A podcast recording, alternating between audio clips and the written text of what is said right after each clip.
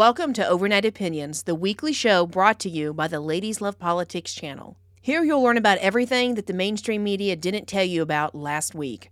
You'll get a blend of current events and spicy criticism directed towards our elected leaders. It's late, you're awake, so let's get started. Welcome to Overnight Opinions. This week, we're going to answer the question Are the recent fires at food plants intentional? You have probably read online that more than 20 food plants have burned down this year. Depending on who you ask, this is a conspiracy theory that's true or a conspiracy theory that is debunked. So who's right? One of the first ones this year was Van Drunen Farms, a freeze drying facility in Momence, Illinois. Part of the facility was deemed a total loss as a result of the fire. It started early in the morning at around 6 a.m. when no employees were on site. The company has plants all over the country, but the one that burned was considered their main facility. More recently, the Festive Foods frozen pizza plant in Belmont, Wisconsin caught fire. The blaze was so large that more than 70 firefighters from two dozen departments and across four counties responded to the fire. It started in the compressor room for the refrigeration system. But on this list is one fire that stood out in people's minds and raised alarms. It was Azure Standard. Located in Dufur, Oregon, they are the largest independent food distributor in the U.S., and they are known for their high quality, non GMO, and organic foods. On April 19th, their headquarters went up in flames, making the whole facility a total loss. According to their press release, the fire marshal determined that the blaze was started because of, quote, a tote of rolled corn, which was being temporarily stored at the facility. If you're into prepping organic foods, you've likely heard of them. That's why when the fire occurred, people started speculating and drawing their own conclusions. The sheer size and scope of the fire, literally leveling the whole facility, caused many people to see the telltale signs of a conspiracy theory in action. In fact, one of the co founders of Azure Standard found the fire marshal's conclusion of what started the fire to be a little bit odd. Take a listen. It's one of those things that I will probably never know. It is something that, you know, the official version doesn't quite make sense. The scheme, the arson schemes don't make perfect sense. I don't really, I have no, I really don't know. I have theories. Obviously, the fire marshal has a theory. Um, a lot of other people have thrown out theories, including in, uh, you know, within my family. But the bottom line is, we will never know. I'm quite certain that we will never know for sure. We started seeing food plants catch fire towards the end of 2021. But why is this happening? So, are these fires happening at an unprecedented rate?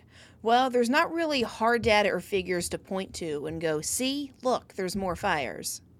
It's a little bit more complicated than that. So, let's look at data we have for the last year before everything went to trash 2019. Overall, there were more than 110,000 residential fires that caused more than $2.8 billion in damage. The data also shows that in the decade leading up to the pandemic, there was a 30% increase in overall non residential fires. At the end of this decade, there was also nearly a 75% increase in fire damage costs.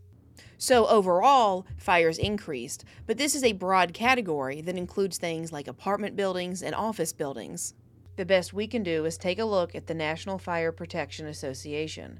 There were nearly 38,000 fires in industrial and manufacturing properties reported to a U.S. fire department from the years 2011 to 2015. Of these, more than 7,700 were structures, like headquarters or facilities. Although no data is kept on fires that occur strictly at food processing plants, the National Fire Incident Reporting System gets us a little bit closer to the source of what we're looking for.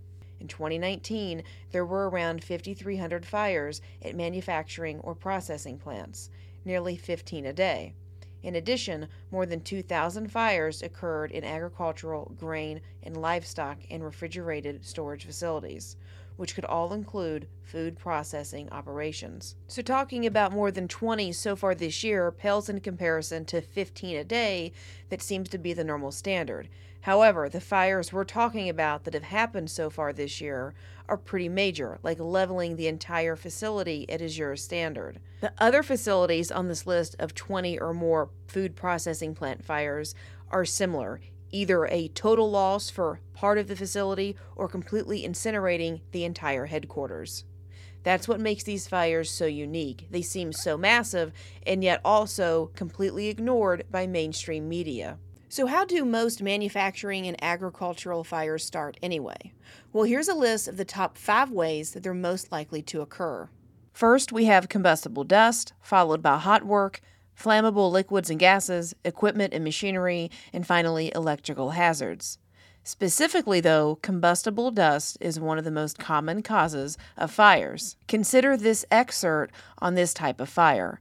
Often overlooked and highly deadly, combustible dust is a major cause of fire in food manufacturing, woodworking, chemical manufacturing, metalworking, pharmaceuticals, and just about every other industry you can name. The reason is that just about everything, including food, dyes, chemicals, and metals, even materials that aren't fire risks in larger pieces, has the potential to be combustible in dust form and these explosions aren't easy to contain. In the typical incident, a small fire will result from combustible material coming into contact with an ignition source. Kind of like Azure Standard, the way their fire started with a bag of corn. But isn't that a really easy way to get a fire going? Sure seems like it. So let's say someone is going around, perhaps starting these fires with combustible dust like products that might already be in the facility. Wouldn't that be easy to catch? A fire investigation can be hard to piece together. You're looking at burnt pieces of a building. For example, in an article about solving arson cases, a spokeswoman for the Asheville Fire Department pointed out why arson isn't an easy crime to solve. She said, quote, Arson is a covert offense, often committed at night and with no eyewitnesses in order to be undetected. Physical evidence is often completely destroyed in the fire, and therefore circumstantial by definition compared to a break in or a homicide where there is physical evidence. Evidence has to be recreated from the ashes of the fire. She goes on to say that this means implicating a suspect is, quote, based on circumstantial evidence and a circumstantial chain of events. These factors, along with many others, makes it difficult to successfully investigate and prosecute arson. Often there are suspects, but no proof to work with. And the statistics on arson investigations reflect this reality. Only around one in five arson cases are ever cleared from investigation. Even worse, arson cases only fetch a conviction rate of around 5 to 7 percent, making arson one of the most difficult types of crimes to solve and prosecute. So, why am I telling you all this about arson investigations? Well, if arson is easy to accomplish and hard to catch, then doesn't it seem like the perfect crime for someone with nefarious intentions? So, if someone is doing this on purpose, then what's their motive? Well, let's bring up everyone's favorite conspiracy theorist, Alex Jones. You've probably heard him talk about the World Economic Forum and how they push the idea of humans introducing bugs into their diet, mostly because it's better for the environment. Well, at least according to them. We know what supply chain disruptions are from the fallout of COVID, but now we might be seeing products not getting to stores not because of a supply chain kink, but because there are no facilities around to ship products. And let's not forget Bill Gates. He's got his hands all over this pandemic. He loves being the predictor of what's coming. Let's take a look at what he's doing and not what he's just saying. He is buying up farmland like crazy in fact, he is considered the largest private owner of farmland in the entire country, owning nearly 270,000 acres across dozens of states. Let's face it, the powers that be, from people like Klaus Schwab at the World Economic Forum and Bill Gates, want us to be living a very different life than the one we're living right now. Burning down facilities and shortening the food supply would create the perfect storm to push us towards their end goals. You can either eat bugs or whatever Bill Gates is growing on his farm. I think I'll stick with the bugs. Let's recap. Arson is possible, fairly easy to get away with, and burning down food distributors would be the ultimate way to push someone towards these globalist ideals. Okay, but seriously, could someone be so ruthless as to burn down food facilities? Could someone be so cold as to make people hungry for no reason? Besides, wouldn't our government stop it? Well, not really. Our government has done some pretty awful things to Americans just because they can. Remember Flint, Michigan? City officials knew what was going on, but it was better for them to cover it up. Meanwhile, dozens of people got sick and died because lead was in their water. Remember Monsanto, the company that has been embroiled in lawsuits for a potentially cancer causing chemical called glyphosate, their harsh tactics of suing farmers just because, and the company's stranglehold on the government? Did you hear about the Food Safety Modernization Act? Obama signed FSMA into law in 2011. It created more regulations for farmers, making it harder and harder on them to make a living. Why?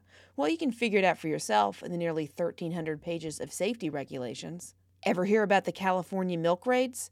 They've had a troubled history of raiding and seizing, sometimes with SWAT teams, facilities and co ops for selling a dangerous product. Thinking crack, heroin, or LSD? Nope, raw milk. We heard a banging on the back door uh, one of my workers, helpers, he went out there and says, "Hey, there's a cops out here." The police presented a warrant, so Jarrell let them in. They made me get out of the kitchen, and I had to go sit over there on a chair, and they searched me. They started walking around. They drew their guns, and I'm like, "Why? Why are you drawing guns?" I didn't know what was going on. I mean, it seemed like they thought we had cocaine in the papayas or something. Guns drawn is is way beyond and above the call of duty. The raid on Rawesome involved no less than five government agencies the FDA, the Los Angeles Health Department, the Los Angeles Sheriff's Department, the Los Angeles District Attorney's Office, and the California Department of Food and Agriculture.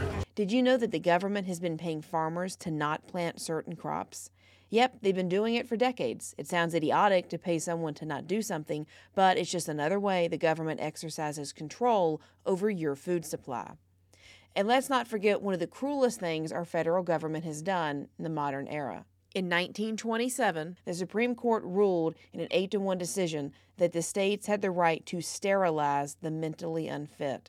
Before that tragedy ended, over 70,000 Americans were sterilized across 32 states, paid for with your tax dollars. And it was all given the A-OK by, you guessed it, your government. Our government will mess with your crops, mess with your water, and then sterilize you. Why? Well, because they can. A government capable of raiding your milk purchases and sterilizing you is capable of conspiring to destroy the food supply in this country, or at least look the other way while someone else is doing it. Again, there is no one statistic I can point you to to say, look, fires are happening more and more. The statistics are just not that specific to food plants. So until there's some sort of independent investigation on this, we'll just have to accept what we're being told. But what we do know is that arson is hard to solve and even harder to get a conviction on. So wouldn't this make it the perfect way to destroy something, leaving no evidence behind? The hungrier that Americans get, the more likely they are to buy whatever it is that Bill Gates will be selling on his farmland, whether we want that food or not. I can't prove that the fire conspiracy is true, but then again, most conspiracies can't be proven because we, the people, never get the full story. The government and our media distorts the truth to the point we can't believe anything that we see or hear with our own eyes. It's kind of like the Clinton body count. I can't prove that they killed anybody, but I do find it suspicious that they've had dozens and dozens of friends die in outlandish and macabre, even garish manners. And we should know that when the mainstream media starts to discredit it or debunk the theory, then we are just over the target. So as food starts getting more and more expensive and harder to come by, grab a can of beans, grab your treats, and don't let go. Seven days, six nights. Never before seen photos have surfaced of prisoners arriving at Guantanamo Bay. The detention center was opened shortly after 9 11 and held prisoners from our war on terror, becoming synonymous with controversial torture tactics like waterboarding. At its peak, it held nearly 800 inmates. The only other pictures that we have of the prison came from WikiLeaks in 2011. Kids are starting to catch three times as many viruses inside their nasal passages as compared to pre pandemic levels due to overzealous COVID policies. In fact, healthcare workers are expecting the spike in flu cases to remain throughout the summer. Associate Professor of Pediatrics at Yale, Thomas Murray, says that his team is seeing children with multiple common virus strains, something that used to be rare. Food giants Kraft Heinz, Tyson Foods, and McDonald's say they will be increasing prices due to rising costs of things like fuel, labor, and ingredients. Groceries have already skyrocketed nearly 12% since last year, while restaurant prices have jumped more than 7%. Overall, the Consumer Price Index is up nearly 9%, making it the biggest year over year increase in more than 40 years. Suicidal airline pilots are fast becoming a major threat, according to calculations by Bloomberg. They note that, quote, if the China Eastern crash is confirmed as the latest such suicide, it will mean that deaths due to intentional acts have exceeded all other causes since the start of 2021. Ukraine might be the new Afghanistan. The Pentagon just announced it is preparing to arm Ukraine for the long term, saying we could be supporting them for up to another 20 years. Deputy Secretary of Defense Kathleen Hicks says they are still determining, quote, the kinds of both equipment, but also any kind of longer term training and defense establishment efforts that they will need.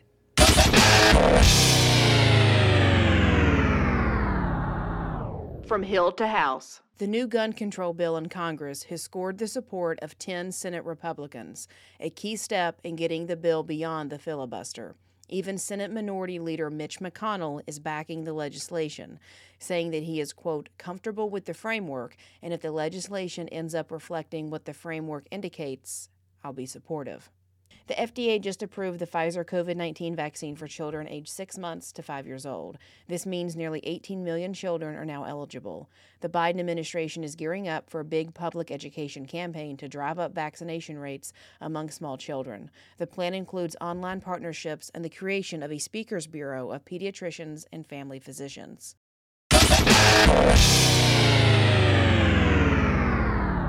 They said what? Canadian Prime Minister Justin Trudeau made a doozy of a statement. During an interview, he said that using a gun for self defense is not a right in Canada. Take a listen. But you can't use a gun for self protection in Canada. That's not a right that you have in the Constitution or anywhere else. If you try and buy a gun and say it's for self protection, no, you don't get that. You get it for hunting, you can get it for sport shooting, you can take it to the range, uh, no problem, as long as you go through our rigorous background checks. Pussies and Patriots. President Trump's social media platform, Truth Social, is now banning users who post about the January 6th hearings. Several users have posted their account suspension on Twitter. Truth Social claims to be, quote, America's big tent social media platform that encourages an open, free, and honest global conversation without discriminating on the basis of political ideology. If these account suspensions are true, then wow, what a shame. Whatever team is surrounding President Trump must be a group of complete and total pussies.